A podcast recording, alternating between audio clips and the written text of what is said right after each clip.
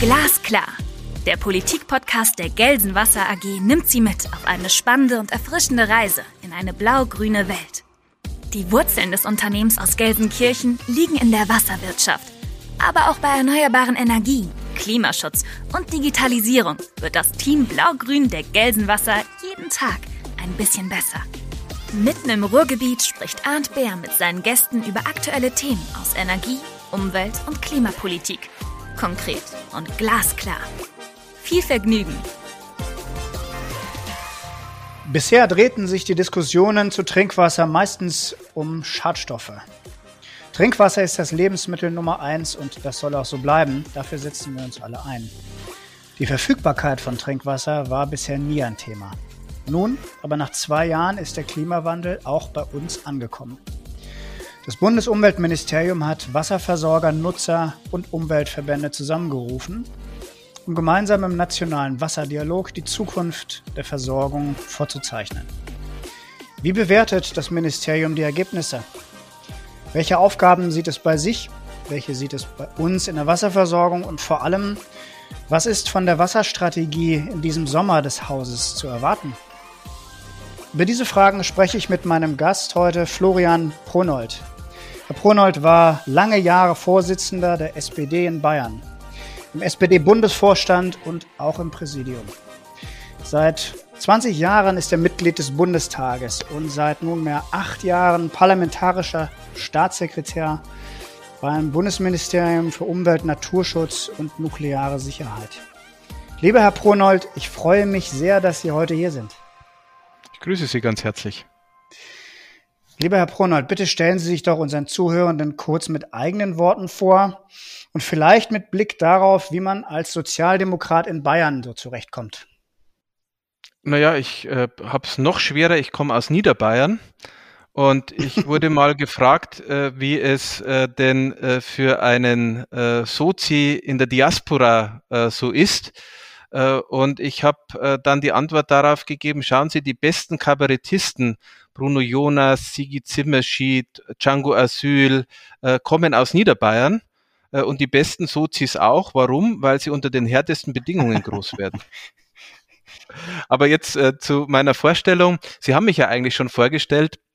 Ähm, ich bin jetzt fast 20 Jahre im Deutschen Bundestag äh, und äh, habe äh, die letzten Jahre im Umweltministerium sehr stark auch äh, das Thema äh, Wasser gemacht und ähm, ich glaube, dass uns mit diesem Wasserdialog ähm, etwas gelingen muss, was jetzt begonnen hat, nämlich dass wir verschiedene ähm, ja, Institutionen, Menschen, staatliche Gliederungsebenen zusammenbringen, äh, die äh, im weitesten Sinne mit dem Thema Wasser zu tun haben, was in Deutschland eine Selbstverständlichkeit ist, weil es aus der Leitung kommt und weil es bisher kein Problem ist. Aber schon jetzt zeigt sich durch den Klimawandel, äh, dass wir vor großen Herausforderungen stehen und die müssen wir meistern. Vielen Dank, Herr Brunnold. Ähm, bevor wir in das Thema Wasserdialog einsteigen, lassen Sie uns noch kurz bei, bei Ihnen als Person bleiben. Wenn Sie Freizeit haben, die wahrscheinlich äh, dünn gesät ist, was machen Sie so, um zu entspannen? Musik oder Sport?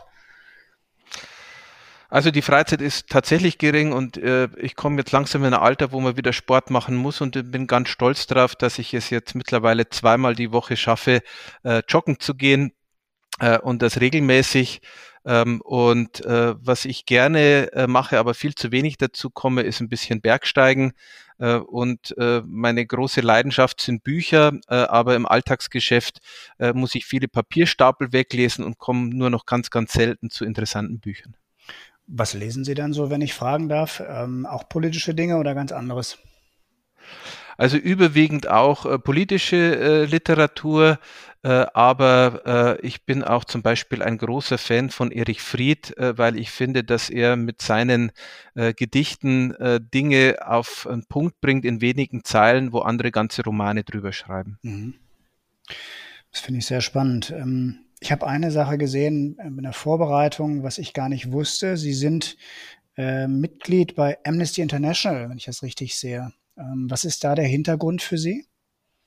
Ja, es schließen sich immer wieder so politische Kreisläufe. Ich habe mit 16 Jahren, als ich angefangen habe, mich politisch zu engagieren, auch in meiner Heimatstadt äh, Deckendorf, mich der örtlichen Amnesty International Gruppe angeschlossen. Für mich war Menschenrechte immer ein ganz wichtiges Thema und auch damals, 1990, war für mich das Thema Asyl und Migration schon ein ganz großes äh, Thema, das ja 2015 nochmal in einer ganz anderen Wucht äh, dann äh, auf uns alle zurückgekommen ist. Haben Sie da im Umweltministerium Anknüpfungspunkte dafür im Moment? Äh, indirekt ja, weil wir natürlich auch über internationale Zusammenarbeit reden und weil ähm, auch äh, Nachhaltigkeitskriterien äh, zum Beispiel beim Lieferkettengesetz ja sich nicht nur beziehen auf ökologische Fragen, sondern auch auf Menschenrechte, auf Arbeitsbedingungen. Und die Klimakrise wird sich auch auf Flüchtlingsströme auswirken, äh, wenn wir dort nicht stark dagegen arbeiten. Absolut. Ich habe das Lieferkettengesetz halte ich für ein sehr spannendes Gesetz, werde ich auch demnächst nochmal ausführlicher thematisieren. Ähm, aber Sie haben natürlich auch recht, die Klimakrise an sich ist natürlich eine, die sehr, sehr stark gerade die Regionen in der Welt betrifft, ähm, die ähm, die Auswirkungen unseres industriellen Tuns dann letztendlich ausbaden werden. Sie sind ein großer Leitungswasser-Fan, habe ich vernommen im Rahmen des Wasserdialoges. Ähm, wie trinken Sie Ihr Wasser, laut oder leise? Also ich trinke es eher laut, ähm, aber ähm, ich ähm, bin mit allen Formen des Wassers glücklich, ob sprechend oder schweigend. ähm, lieber Herr Brunnold, was gefällt Ihnen am besten an der Insel Kuba? Die Entschleunigung von Zeit äh, immer wenn ich ähm, in Kuba bin und es ist im Regelfall privat, also es war zweimal auch dienstlich, aber äh, im Regelfall privat ist es äh, ein anderes Gefühl von Zeit, äh, das ähm, ich aus dem politischen Leben hier nicht kenne. Und äh, das ist, glaube ich, das, was mich am meisten fasziniert. Ähm, und ähm, ich bin ja auch nicht politisch sozusagen auf Kuba gestoßen, sondern meine Faszination äh, rührt aus Max Frisch Homo Faber, wo das vorletzte äh, Kapitel in Havanna spielt. Äh, und das hat eigentlich mein Interesse an Kuba äh, geweckt. Äh, und als ich das erste Mal ähm, da war, äh, das war 99, ähm, da habe ich mich auch dann in dieses andere Gefühl von Zeit und in äh, diese Insel und dieses Lebensgefühl dort ein bisschen verliebt und habe versucht, ähm, regelmäßig dort zu sein.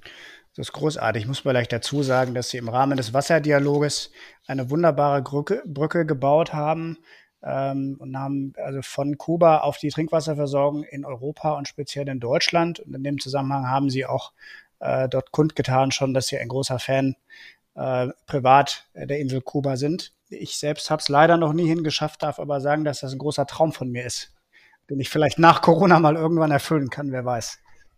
Also zwei Dinge noch dazu.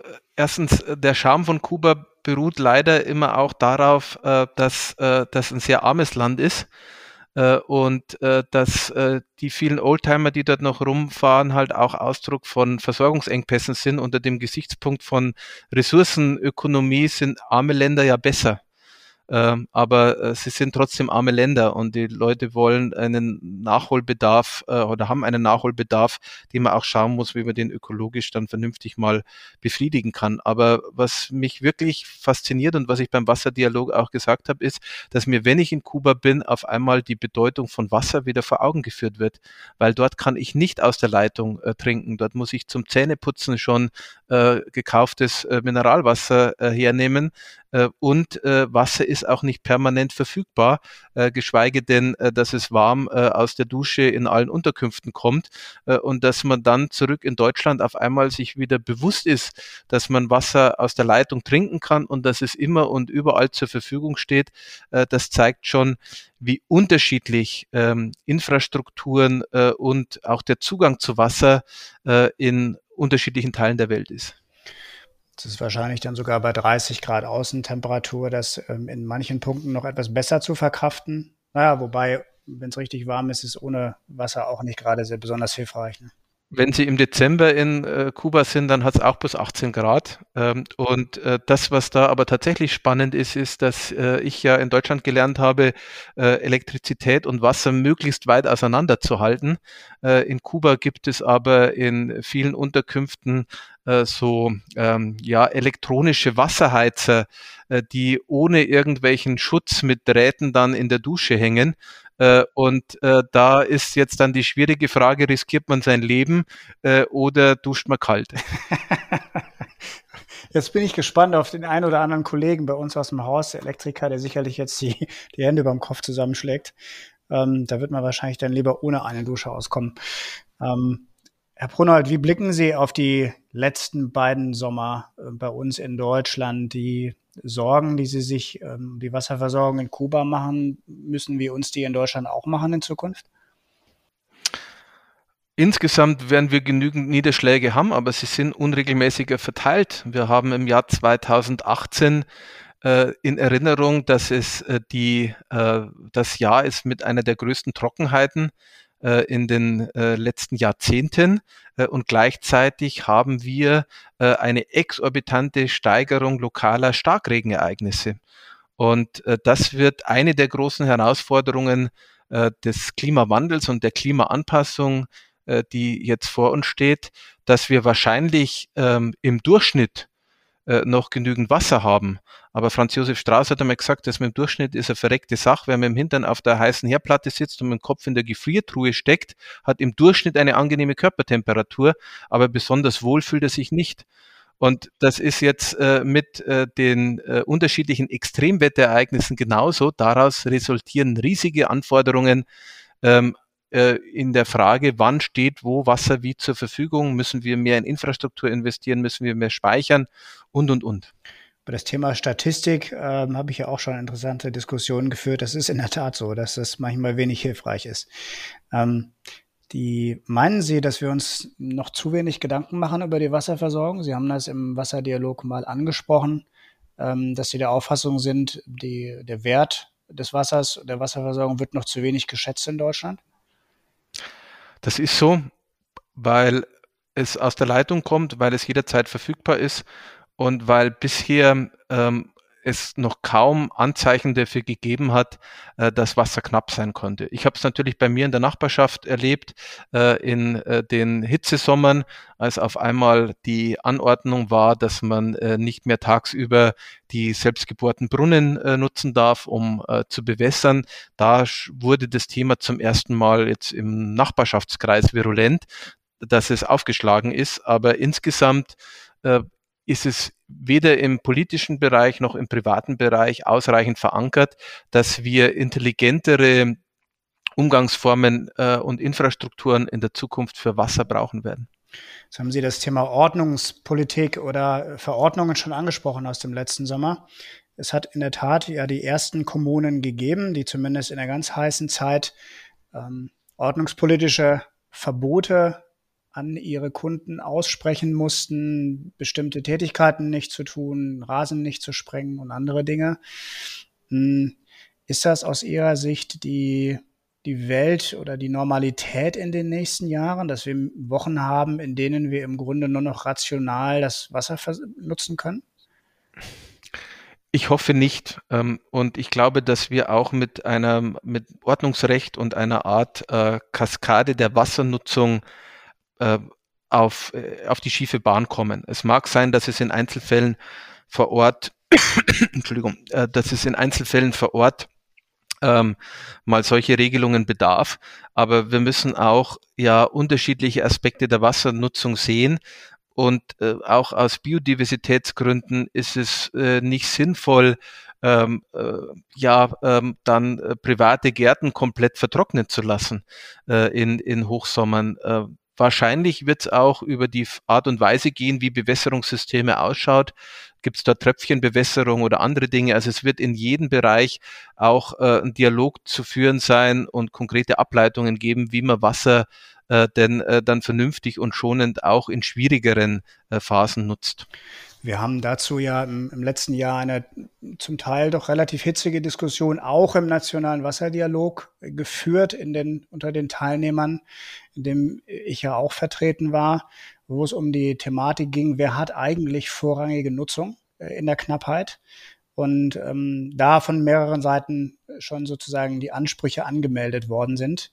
Und ähm, dann ist es, also hat jeder sicherlich einen, einen berechtigten Anspruch auf die Wasserversorgung und auf Wasser. Jetzt ist es dann aber sehr schnell auf diese Diskussion hinausgelaufen. Ja, die Menschen müssen doch anfangen, Wasser zu sparen. Und es kann doch nicht sein, dass die Pools in den Gärten vollgefüllt werden. Da nehme ich die Diskussion manchmal so wahr, dass dann sofort irgendwelche reichen Leute damit verbunden werden, die durch ihre 30 Meter Bahnen pflügen.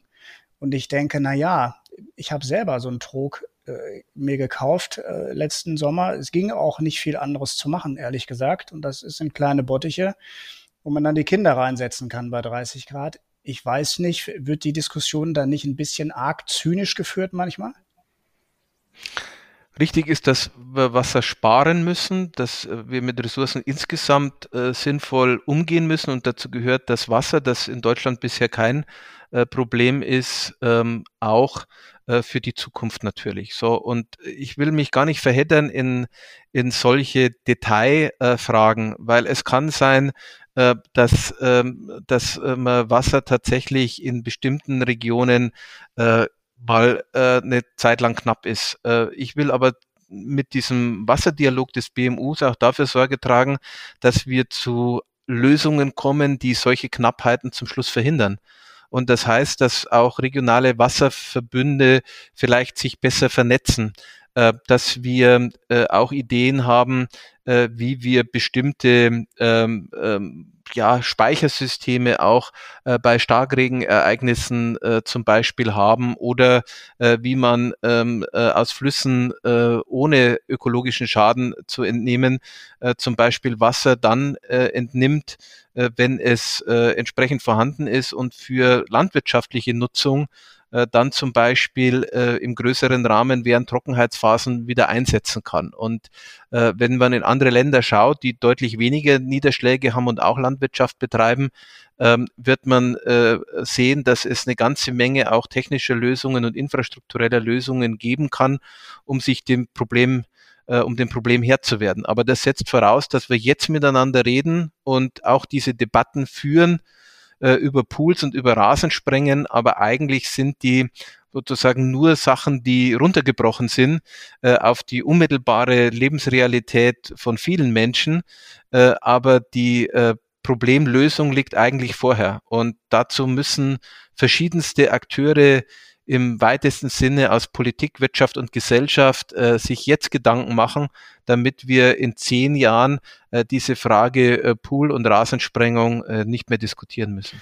Hm, ich verstehe völlig, ähm, was Sie meinen. Das, das sehe ich absolut ganz genauso. Mir ist in dem Zusammenhang eben nicht ähm, ganz klar, ob ob wir nicht zu früh über Pool- und Rasensprengen diskutieren und darüber sprechen dann auch die anderen Vertreter immer gern, aber ähm, wir zu wenig über das Gesamtgefüge Wassernutzung sprechen, was Sie jetzt gerade zu Recht ja angesprochen haben. Also, wenn man darüber spricht, muss man dann doch auch darüber sprechen, wie sehen die Entwicklungen in der landwirtschaftlichen Nutzung aus?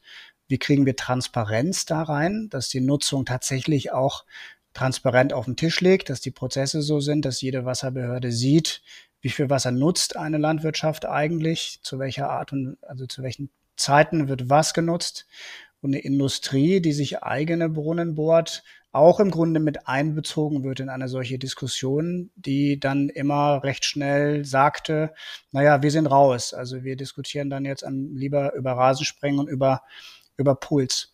Ähm, würden Sie, haben Sie den Eindruck, dass wir, oder sind die alle Gruppen der Nutzer da schon so weit, dass sie sagen, ja gut, wir alle müssen jetzt mit diesem knappen Gut vielleicht ähm, ein bisschen äh, ressourcenschonender umgehen? Ich befürchte mal, dass es so ist wie im richtigen Leben, dass unter Missbrauch meines Vornamens Heiliger St. Florian verschon mein Haus zins andere an, äh, jeder äh, beim anderen die Einsparpotenziale sieht und nicht bei sich selber. Und ähm, deswegen äh, wird es schon darauf ankommen, ehrliche Analysen zu haben und auch äh, partiell zumindest gemeinsame Lösungswege einzuschlagen. Und das Umweltministerium ist jetzt bei der Landwirtschaft nicht in bester, äh, im besten Ruf weil wir immer auf äh, Dinge auch Wert legen, wie zum Beispiel ähm, eine vernünftige Düngung, so dass wir weniger Einträge ins Grundwasser bekommen, die auch zu Konflikten mit der Landwirtschaft führen, genauso wie beim Thema Biodiversität. Und ich glaube, man muss aus diesem Kästchendenken raus äh, und eine Landwirtschaft muss genauso Interesse daran haben, dass sie eine vernünftige Wasserversorgung hat, wie die Stadt nebendran äh, an dem an der Gemüseanbauregion auch ein Interesse daran hat, dass ihre Leute äh, ganzjährig äh, sich äh, mit Grundwasser und Leitungswasser dann versorgen können. Und da kommt es wirklich darauf an, dort, wo heute schon absehbar ist, und es ist in ein paar Regionen absehbar, äh, dass es äh, zu einer Nutzungskonkurrenz kommt, muss man auch an gemeinsamen Lösungen arbeiten. Und ich halte die nicht für ausgeschlossen, sondern da geht es tatsächlich auch um Erweiterung von Infrastruktur. Ähm, und ähm, nur darüber wird man vermeiden, äh, dass wir zum Schluss so eine Prioritätensetzung äh, vornehmen müssen. Und ähm, äh, es ist sowieso spannend, das sehen Sie ja im föderalen System jetzt bei der Pandemiebekämpfung, ähm, dass es äh, ganz schwierig sein wird, sowieso einheitliche Standards überall dann umzusetzen. Und darum kann ich nur raten, dass man schon früh beginnt, äh, sich auch mit regionalen Lösungsmöglichkeiten ähm, zu beschäftigen und sich nicht darauf beschränkt zu sagen, die anderen müssen, sondern man muss äh, selber die Machtfrage stellen, wer macht was. Absolut. Ähm, bevor wir zu den Lösungen kommen, lassen Sie uns noch kurz bei dem, äh, bei der Kaskade verbleiben und bei dem Vorrang, den Sie eben angesprochen haben. Äh, Sie haben in der Wasserdialog äh, das Thema, glaube ich, sehr stark auch thematisiert, richtigerweise. Es ist auch das Beispiel Holland aufgekommen, die eine, eine Logik aufgebaut haben, nach der bestimmte Nutzungen vor anderen kommen. Da ist der Hochwasserschutz bekanntermaßen oder verständlicherweise an allererster Stelle. Aber danach kommt die öffentliche Trinkwasserversorgung. Ähm, wie, wie gehen Sie das an? Können Sie schon ähm, eine, zumindest prozessual sagen, ob Sie sich dem Thema widmen und wie stark Sie einen Fokus auf dieses Thema Kaskade legen? Oder ist das ein total regionales, wo Sie sich im Grunde als Umweltministerium auf Bundesebene ein Stück weit raushalten würden?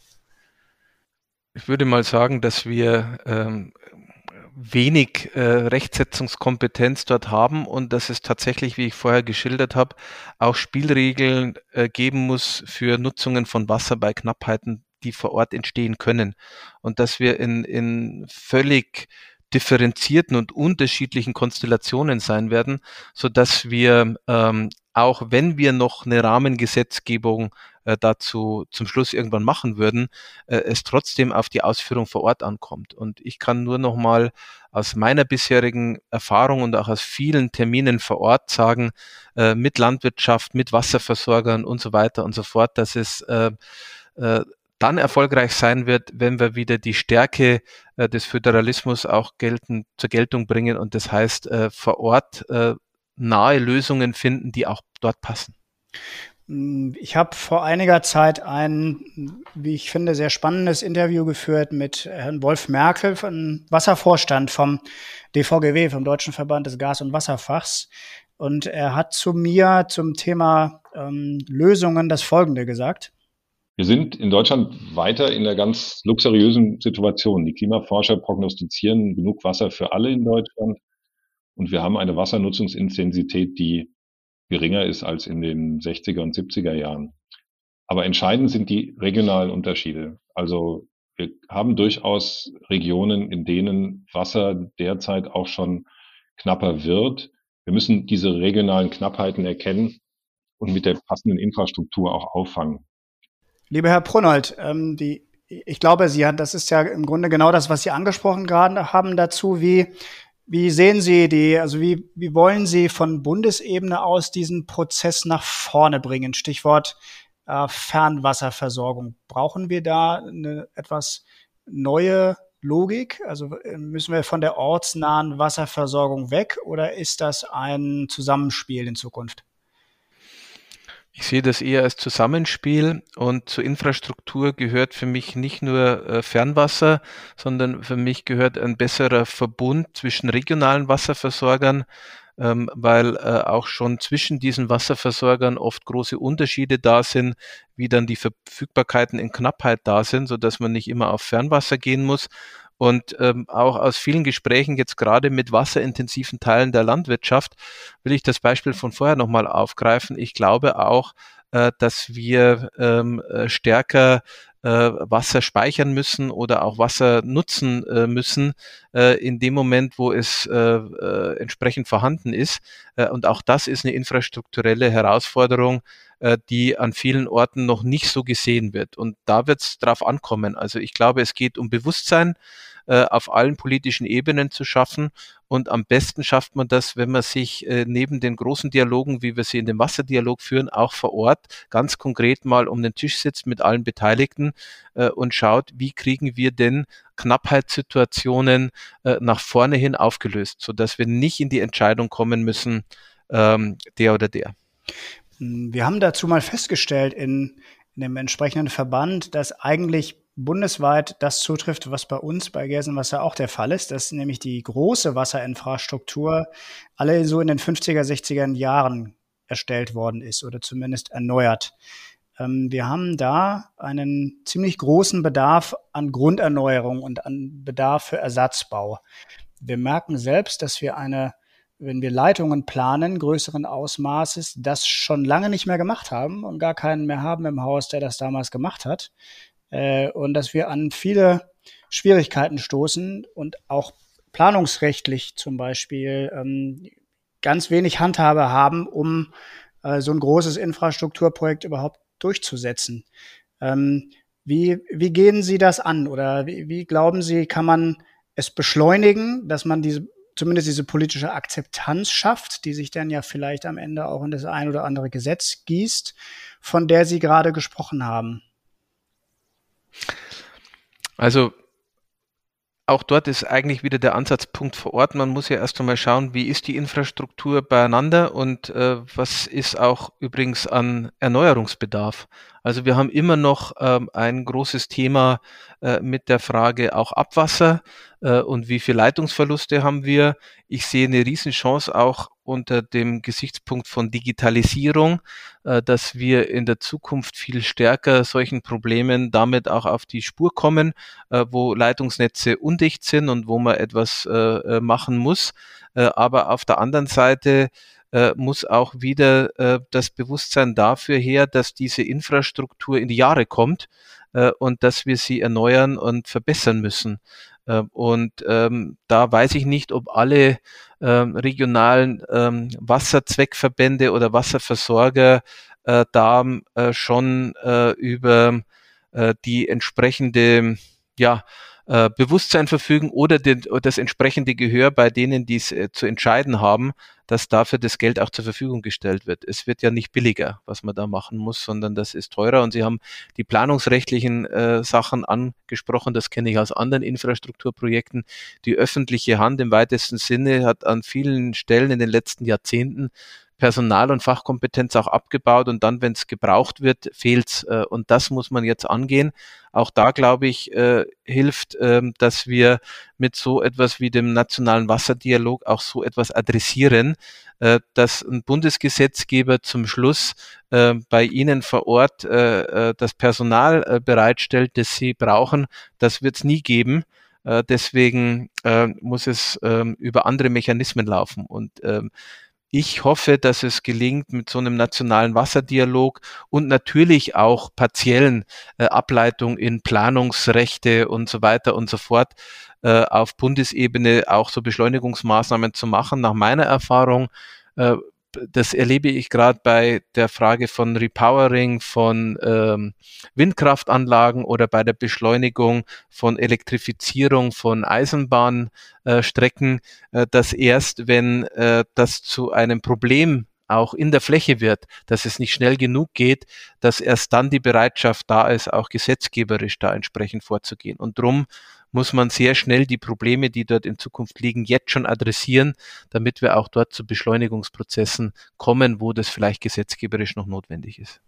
Ich glaube, das ist immer natürlich so die Krux bei diesem Infrastrukturthema. Das ähm, kennt man ja auch aus dem Energiebereich. Sie haben jetzt ein paar andere Bereiche angesprochen. Äh, die politische Akzeptanz ist dann da, wenn der Schuh drängt. Aber ähm, so solche Infrastruktur sind halt eben auch nicht in zwei Jahren gebaut. Das heißt, ähm, die, diese Planungssicherheit oder diese, diese Vorausschau, die Sie gerade ansprechen, die scheint jetzt tatsächlich äh, wirklich drängend zu sein, weil viele sagen, in fünf, sechs, vielleicht in vier, fünf Jahren kann es, wenn die Sommer so weitergehen, eng werden in bestimmten Regionen.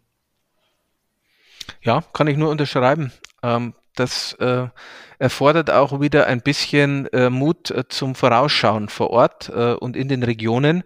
Und ich glaube, dass das, was wir mit dem Wasserdialog ähm, ja äh, als Zielstellung haben. Wie schaut äh, Wasserversorgung in äh, zwei, äh, drei Dekaden in Deutschland aus? Ähm, und äh, 30 äh, Jahre sind ja für eine Infrastrukturmaßnahme überhaupt kein so langer Zeitraum.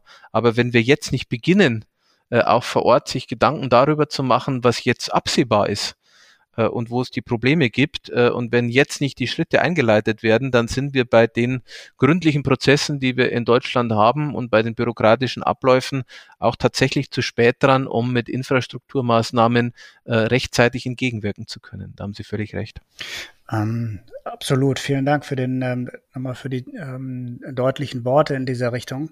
Ähm, ich habe eine Thematik im Wasserdialog, ähm, immer noch so im Hinterkopf, die, wo ich mal die Gelegenheit nutzen wollte, mit Ihnen darüber zu sprechen. Verursacherprinzip oder Herstellerverantwortung war eine Thematik, also ein, muss man vielleicht erklären, ein umweltpolitisches Grundprinzip, dass der Verursacher äh, eines Schadens im Grunde auch für ihn gerade steht, in, in jedweder Hinsicht. Äh, letztendlich ähm, wenn er die Vorsorge denn nicht treffen kann, dann zumindest in der Art und Weise, dass er für die Beseitigung der Folgen aus dem Schaden verantwortlich ist. Ähm, jetzt ähm, wurde das, sind Sie ja sehr tief reingegangen, fand ich sehr gut im Wasserdialog, dass Sie sich gefragt haben, wie, was heißt eigentlich Verursacherprinzip? Und da sind doch Diskussionen aufgekommen, die ich ähm, nicht so recht, zumindest nicht verstanden habe, weil ich aus dem Jurastudium früher noch äh, den Begriff der Produzentenhaftung kannte und äh, eigentlich immer so mitgenommen hatte in den ersten Semestern. Naja, es gibt natürlich viele in der Kette, die eine Ursache setzen, keine Frage. Also der ähm, Schmetterlingsschlag in China, der sorgt dafür, dass hier ein Erdbeben passiert, keine Frage. Aber am Ende ist doch mindestens unstrittig, dass der Hersteller eines Stoffes äh, eine wesentliche Verantwortung trägt äh, für das, was in der Umwelt mit ihm passiert. Das war aber gar nicht so 100 Prozent äh, Konsens von allen Seiten, so will ich es mal formulieren. Ähm, wie sehen Sie diese Diskussion ums Verursacherprinzip? Bin ich dazu einfach gestrickt gewesen? Also da ich wie Sie eine juristische Ausbildung habe, ich weiß, ähm, äh, ist es äh, nicht ganz so fernliegend, dass man erst einmal mit diesem Instrumentarium rangeht. Aber ich will mal ein praktisches Beispiel äh, nehmen. Ähm, wir alle tragen Kleidung, ähm, die äh, bestimmte Fasern heute leider beinhaltet. Äh, äh, die heißen, ich kriege es jetzt nicht mehr raus, nur noch die Abkürzung PFOA. Äh, und ich habe bei mir in der Region eine Fabrik, die vor 30 Jahren äh, ganz äh, legal diese Stoffe produziert hat und emittiert hat unter den damaligen Umweltauflagen. Und heute wissen wir, dass das ein gefährlicher Stoff ist, den wir nicht wieder rauskriegen und der das Grundwasser belastet und der die Böden entsprechend belastet und der zu gesundheitlichen Schäden führt. Ähm, da können Sie nach dem juristischen Verursacherprinzip nichts mehr machen. Ja, wenn die Firma nicht freiwillig äh, hier einen Teil Wiedergutmachung leistet, äh, aus Imagegründen, äh, haben sie juristisch zumindest keine Chance. Äh, und wir wissen äh, ähm, ja auch, ähm, jetzt nehmen Sie das Beispiel mit der äh, Belastung ähm, mit Nitraten im, im Grundwasser. Ähm, wir wissen, dass es je nach Bodenbeschaffenheit 10, 20 äh, Jahre dauern kann, äh, bis etwas im Grundwasser ankommt, äh, was äh, der Landwirt vorher ausgebracht hat. Welchen Landwirt ziehen Sie dann heran? Ähm, also da, da kommen ganz praktische Fragen, aber ich will gar nicht so, so tief einsteigen. Ähm, wir müssen dahin kommen, ähm, dass diese Beiträge zu, zu äh, sage ich einmal, äh, Verschmutzung von Ressourcen oder Verschwendung von Ressourcen äh, in der Verantwortungskette in Anführungszeichen stärker bepreist werden. Äh, und äh, wir sind aber in vielen Fällen einfach zu spät dran. Ich glaube aber, dass das, ähm, ähm, wie wenn Sie in andere Bereiche der Umweltpolitik schauen, äh, auch äh, nicht so einfach ist zu administrieren, wie wir uns das immer wünschen würden. Aber war, ähm, ich verstehe den Hintergrund, aber da Sie ähm, da Sie ja die Denke auch gut kennen als Jurist, da muss ich mal einhaken. War nicht gerade der Gedanke der Produzentenhaftung genau derjenige, den Sie angesprochen haben? Es ist total schwierig, die direkte Kausalität anzusprechen, weil man nie genau weiß, war das wirklich dieser Stoff aus diesem Werk, der das hier verursacht hat. Aber wir haben alle ein Gefühl dafür, dass am Ende das zum Schaden geführt hat. Und um diesen Nachweis der Kausalität ähm, leichter zu machen, den man eh nie führen kann, sagen wir, der Produzent ist auf jeden Fall verantwortlich für das, was, was hinten in der Kette stattfindet. Ähm, da war doch ein Stück weit schon der Hintergedanke, diese Kausalität zu erleichtern, oder? Die Sie, die Sie berechtigterweise ansprechen jetzt. Ähm, natürlich äh, ist das mit ein Hintergedanke, aber das heißt auch, dass es einen Zeitpunkt X gibt äh, und der liegt ja dann jetzt in der Zukunft, wo man sagt, okay, äh, es könnten hier potenziell gefährliche Stoffe emittiert werden ähm, und äh, wir müssen das schon jetzt äh, mit ähm, ähm, Bepreisung belegen, um, um die Beseitigung in der Zukunft wieder anzugehen. Viel besser wäre es ja noch, wenn wir Mechanismen finden, wie diese Stoffe nicht mehr in die Umwelt gelangen, wenn wir wissen, äh, äh, dass sie äh, in die Umwelt gelangen. Und wir haben auch noch zeitversetzte Wirkungen. Also ähm, ich ähm, kann Ihnen nur sagen, aus einem Gebiet, das auch hochkomplex ist, nämlich das äh, Verpackungsgesetz, äh, dass die Herstellerverantwortung und die Verantwortung der in der, Verkehr, der in Verkehrbringer ähm, zwar auf dem Papier vernünftig geregelt ist, aber in der Praxis auch noch nicht zufriedenstellend. Mhm, verstehe. Ja, das mit der Zeitversetzung ist natürlich auch kommunikativ, aber sicherlich auch juristisch ein Problem. Sie haben den Bereich der, der Nitrate angesprochen, also der Düngemittel, wo natürlich auch ähm, nicht ganz zu 100 Prozent klar ist, wo es herkommt. Ähm, das ähm, mit dem Zeitversatz ist äh, natürlich ein weiteres Problem ähm, was ich verstanden habe. Ähm, das ist sicherlich nicht nur ein juristisches, sondern auch ein kommunikatives, dass die Wirkungen erst in zehn Jahren, 20 Jahren eintreten. Ähm, aber auch hier ist ja meine Hoffnung, dass es einen gesellschaftlichen Konsens gibt, dass es diese Ursache aus der Überdüngung gibt und dass wir doch alle ähm, gut daran tun, die Art und Weise zu verändern, wie wir die Landwirtschaft betreiben. Ähm, lassen Sie uns über die die Zukunft sprechen, also über die, das, was aus Ihrer Sicht vom Umweltministerium jetzt ähm, getan wird, was aus dem nationalen Wasserdialog, der ja doch viele zusammengebracht hat, ähm, jetzt als nächste Schritte folgt. Ähm, Sie haben es ja doch, äh, glaube ich, auf jeden Fall geschafft, dass alle Meinungen klar auf dem Tisch liegen, dass alles klar rausgearbeitet worden ist. Als meine Beobachtung war, dass aber jetzt noch nicht in allen Punkten man den Schritt getan hat, dass man Konsens hat und dass man eine gemeinsame Lösung erarbeitet hat. Ähm, teilen Sie das? Ähm, und wenn ja, würden Sie, gehen Sie noch den Schritt in die Lösung bis zum Herbst oder überlassen Sie das dann erstmal der nächsten Legislaturperiode? Es ist so, dass meine Ministerin am 8. Juni Ableitungen, also im Sinne einer Wasserstrategie äh, vorstellen wird. Das wird jetzt nicht dazu führen, dass gleich ein Konsens da ist. Es wäre auch ähm, ähm, vermessen anzunehmen, äh, dass äh, wir äh, so schnell unterschiedliche Interessen unter den Hut kriegen. Aber ich glaube, das äh, miteinander im Dialog zu bleiben und sich dann konkret äh, auch vor Ort äh, und ähm, auch in regionalen äh, Verbünden diesen Themen anzunehmen, äh, dass das äh, ähm, äh, der erste Schritt ist, der getan werden muss, damit wir da vorankommen. Können Sie da schon ein paar Eckpunkte dazu sagen, was Sie sich vorstellen, oder ist das noch zu früh? Also ich würde ja gesteinigt als parlamentarischer Staatssekretär, wenn ich die Rede jetzt meiner Ministerin vorwegnehmen würde. Aber Sie können sich ja trotzdem vorstellen, dass es sich äh, schon an dem entlang bewegt, äh, was wir äh, jetzt auch in dem ähm, Dialog besprochen haben. Ähm, und ähm, dass hier ja auch eine weitere Diskussionsanregung damit natürlich für alle äh, Beteiligten verbunden ist. Äh, und ich stelle auch fest, dass es ein großes Interesse gibt äh, von sehr vielen an dieser Wasserstrategie, weil leider, muss ich sagen, ähm, auf der einen Seite durch die Hitzesommer und durch die Starkregenereignisse jetzt das Thema auch viel präsenter äh, bei äh, den meisten Menschen ist, als das noch vor vielen Jahren der Fall war, als wir auch mal angefangen haben, über so eine Wasserstrategie nachzudenken. Ja, absolut kann man sagen, leider. Also es ist natürlich, ähm, es wäre natürlich besser, wenn wir überhaupt keine Problematik in dem Punkt hätten, aber die Chance ist natürlich, dass wir vielleicht jetzt wirklich ähm, auch alle an einen Tisch kriegen und ähm, uns bewusst wird, ähm, dass das auch was kostet und dass es Anstrengung kostet und dass es einen gesellschaftlichen Konsens braucht dafür. Haben Sie Hausaufgaben, die Sie sich von den Wasserversorgern äh, wünschen würden als zuständiges Ministerium? Ich finde, da waren wir vorher schon. Das ist die Frage von äh, Reinvestitionen äh, in die ähm, in den Erhalt der jetzigen Infrastruktur, ein Blick in die Zukunft, welche neue äh, muss ich schaffen und nicht ganz zu vergessen, äh, wie kann man Wasser sparen und wie kann man regionale Wassernutzungskonzepte mit den unterschiedlich Beteiligten entwickeln.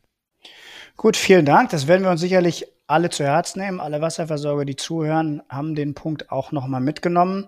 Ich denke, dass die Akzeptanz vor Ort auch erstmal von denen vor Ort auch geschafft werden muss und dass ähm, sicherlich alle jetzt ähm, in die Diskussion gehen müssen darüber, äh, wie sie reinvestieren. Ich denke, viele tun das schon, aber viele hatten bisher auch noch nicht die Notwendigkeit dafür.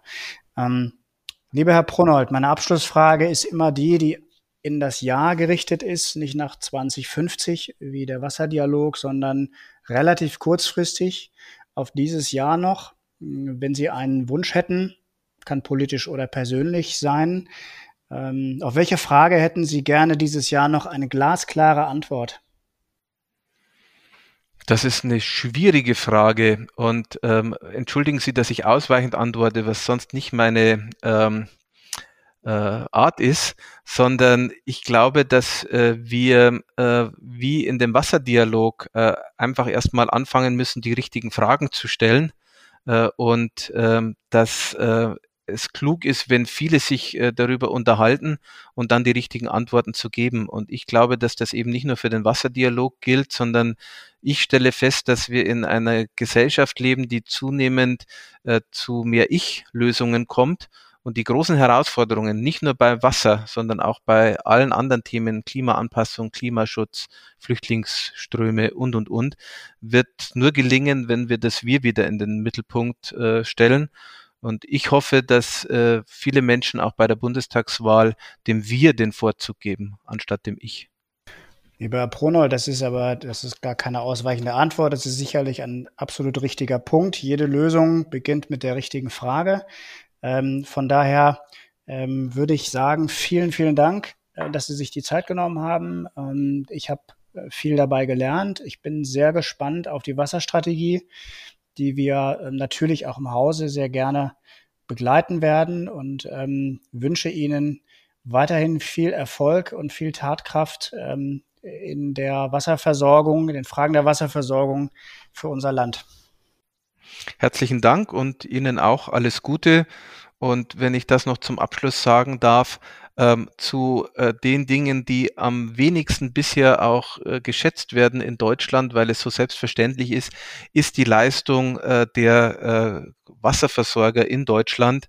Äh, das ist viel zu stark im Verborgenen und darum freue ich, dass Sie da so offensiv sind und das auch ein bisschen offensiver vermarkten. Herzlichen Dank dafür. Dankeschön. Vielen Dank. Wir werden es versuchen. Alles Gute. Alles Gute. Liebe Zuhörende, vielen Dank für Ihr positives und konstruktives Feedback zu unserem neuen Podcast. Das hat uns sehr gefreut und wir haben Ihre Hinweise sehr angeregt diskutiert. Einen Hinweis möchten wir gerne ganz besonders berücksichtigen und wir werden unseren Rhythmus künftig ein bisschen anpassen. Ab der nächsten Episode strahlen wir glasklar 14-tägig aus. Es bleibt beim Mittwochnachmittag. Damit möchten wir Ihnen etwas mehr Zeit geben, sich mit den diskutierten Themen und vor allem mit den spannenden Gesprächspartnern auseinanderzusetzen. Das ist glasklar, machen wir. Es bleibt dabei, viel Vergnügen, melden Sie sich, wenn Sie Hinweise und Feedback haben. Ihr Arndt Bär. Das war Glasklar, der Politikpodcast der Gelsenwasser AG. Rund um Wasser, Energie, Klima und Digitalisierung. Wir hoffen, es hat Ihnen gefallen. Danke fürs Zuhören und bis zur nächsten Folge von Glasklar.